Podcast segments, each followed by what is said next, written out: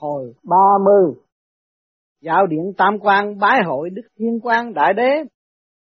Phật Tế Công giáng ngày mười ba tháng tám năm Canh Thân một nghìn chín trăm tám mươi.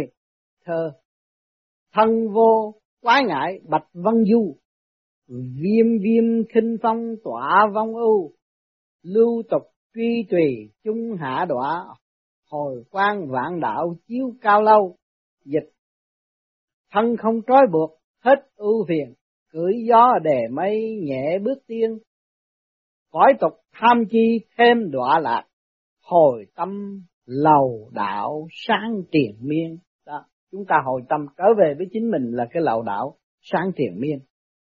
Thế Phật mỗi khi thấy người đời tâm tình rối ren chìm đắm phiền muộn, khi tắt thì quạt bồ của lão tăng quạt cũng không có gió, dẫu có lấy khoan khoan tâm của chúng sinh cũng chẳng khai thông phiền não. Hàng ngày tiêu phí hết tâm thần để mong kiếm được nhiều tiền, gặp khi thua lỗ lại mang về sự thống khổ. Kẻ có tiền chẳng bao giờ thấy tâm mình được thư thái, bao nhiêu phiền não dần dần từ trong đống tiền bò ra, cho nên thấy rằng người đời đều quá sai lầm. Đã như vậy thì tại sao chúng sinh lại cứ còn chấp mê chưa tỉnh ngộ, để rồi phiền não cứ mỗi ngày một chồng chất thêm lên. Nhìn lại trẻ thơ ngốc nghếch lượm đá bỏ đầy túi để làm tiền, lại còn đếm một hai, quả là tính trời hồn nhiên thật quá dễ thương. Bữa nay ta sẽ hướng dẫn trò ngoan ở dương dạo thăm cõi trời, viết sách Dương Sinh chuẩn bị xong chưa? Dương Sinh, thưa con đã lên đài sen, kính mời ân sư khởi hành. Thế Phật viết sách hao tổn quá nhiều tâm thần, Dương Sinh cảm thấy thế nào? Dương Sinh: thưa thầy, tuy lao thần tổn khí xong được dạo thăm thế giới khác, thì sự khổ nhọc đó con cũng cảm thấy được bù đắp lại, hơn nữa còn được ngắm nhìn thế giới linh thiêng kỳ diệu đẹp đẽ để mở rộng tầm mắt, phát hiện được nhiều ấn tích kỳ lạ cùng giác ngộ đại đạo, tìm thấy bản ngã chân thực chúng sinh dưới gầm trời. Nếu như muốn được những điều ghi chép trong sách Du Ký này để phát hiện được bản ngã chân thực của mình, truy tầm lý tưởng đất yên mới không phụ lòng trời xanh mong đợi, gánh nặng trao phó đó mới có thể thực hiện được dễ dàng. Song tất cả đều là nhờ công ân sư dẫn dắt mới có được duyên nay như thế ngày nay. Thế Phật: thân con mang đại mệnh phổ độ chúng sinh, ngày nay mới có vinh hạnh nhận lãnh thánh chức, phụng chỉ dạo ba cõi trước tác sách quý, có thể nói là kim cổ kỳ tài, đảm trách việc độ pháp giống Đức Như Lai. Vì vậy thầy cũng gánh sứ mệnh này, cho nên thầy trò mới đồng thuyền chung vượt khó khăn. Chỉ mong chúng sinh dưới gầm trời đọc Thiên Du Ký này chớ có như kẻ phóng ngựa xem qua, mà phải nhớ kỹ sơ đồ chỉ dẫn để chuẩn bị cho việc lên thăm thánh cảnh tương lai. Bởi vậy trăm nghe không bằng một thấy, phải đích thân thấy cảnh mới có giá trị, còn không chỉ là xem cảnh qua bản đồ, há chẳng cách biệt nhau quá xa ư. Bữa nay thầy trò mình lên đường đi thăm cảnh giới khác, đã tới nơi. Dương Sinh: phía trước kiến trúc nhiều cung điện trang nghiêm hùng vĩ, vẻ cổ xưa vàng phủ đầy đất, mây lành trùng trùng, bậc thang lớp lang, kỳ hoa dị thảo mọc đầy bốn phía, ngắm nhìn lòng thư thái lân lân. Tế Phật: đây là điện phủ tam quan, bữa nay phải bái hội Đức Thiên Quang Nhiêu Đế trước. Dương Sinh: thưa vâng, theo thầy đi lên bậc thang, thân nhẹ như lông, không giống như lên thang lầu ở thế gian, bước đi cảm thấy nặng nề, không hiểu tại sao. Thế Phật: đây là cảnh địa chân không, kẻ không có nghiệp chướng mới lên tới nổi, sở dĩ đi lên tới đây con cảm thấy thân thể nhẹ nhàng, là vì giới tiên phong đạo cốt có thể đi lại dễ dàng, thân tâm quả là thanh tịnh, chỉ nhúng mình một cái liền băng xa cả ngàn dặm, có thể cưỡi gió đè mây, cất bước nhẹ bay.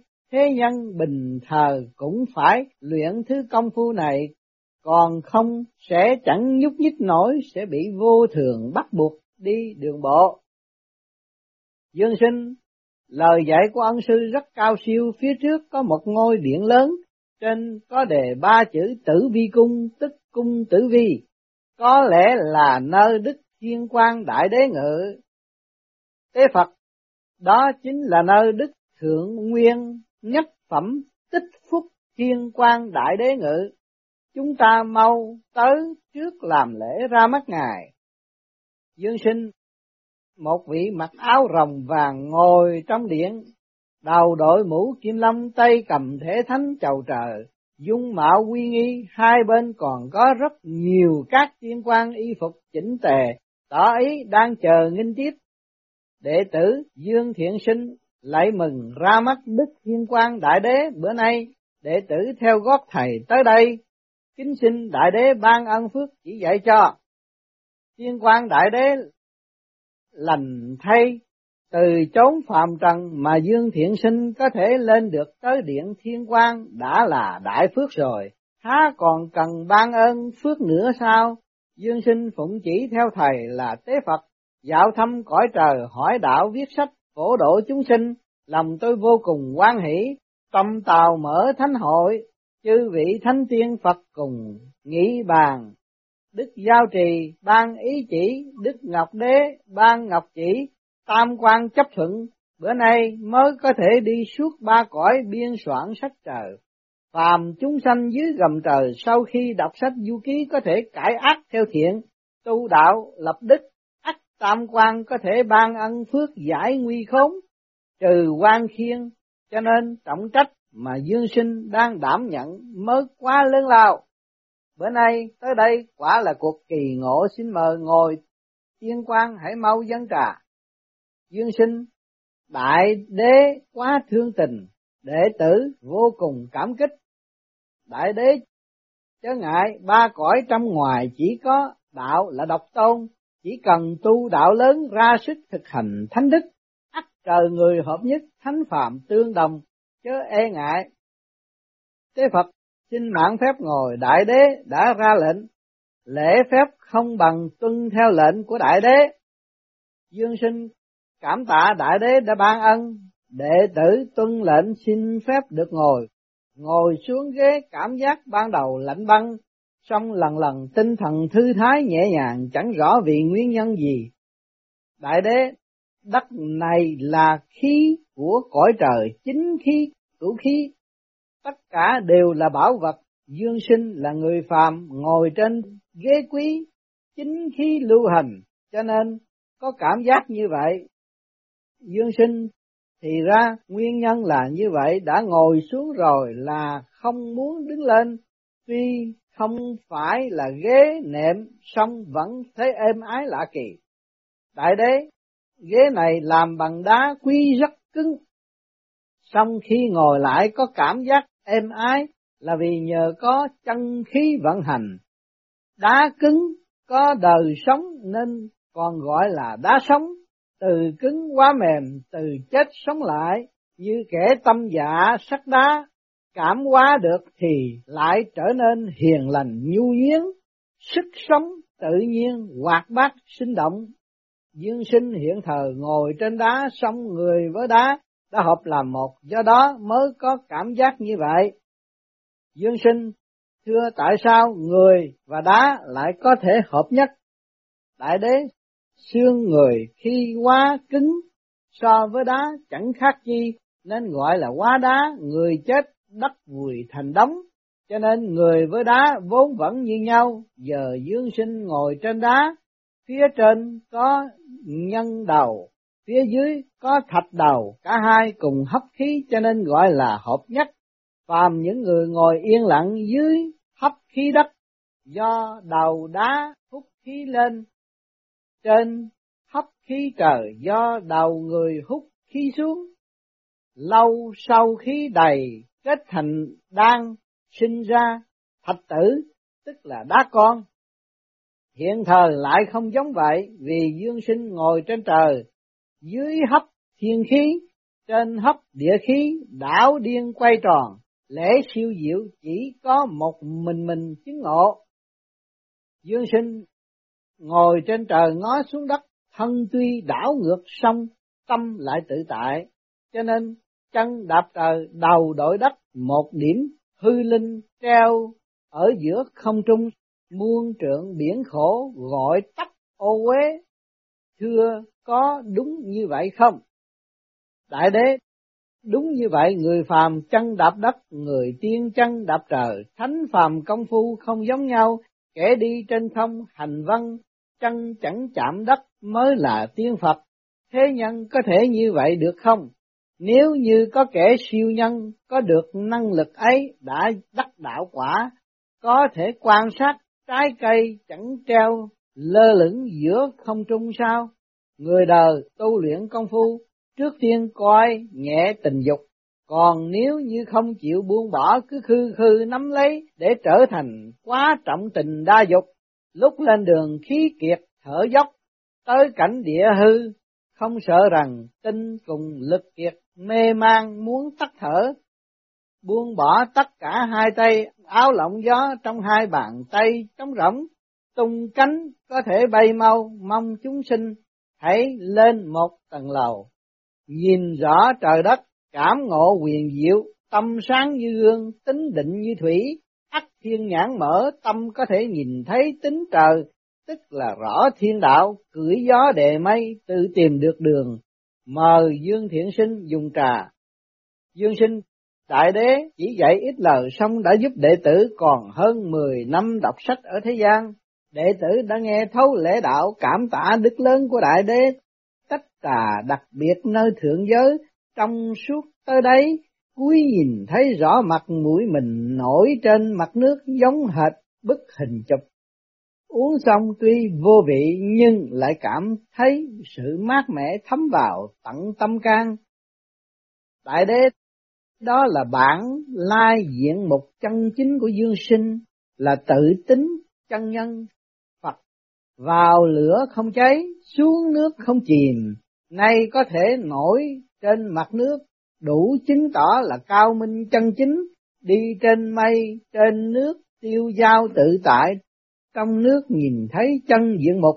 Miệng uống nước, bản tính có thể tẩy trừ được uế khí, khai thông trí tuệ, thông thần nhập chân.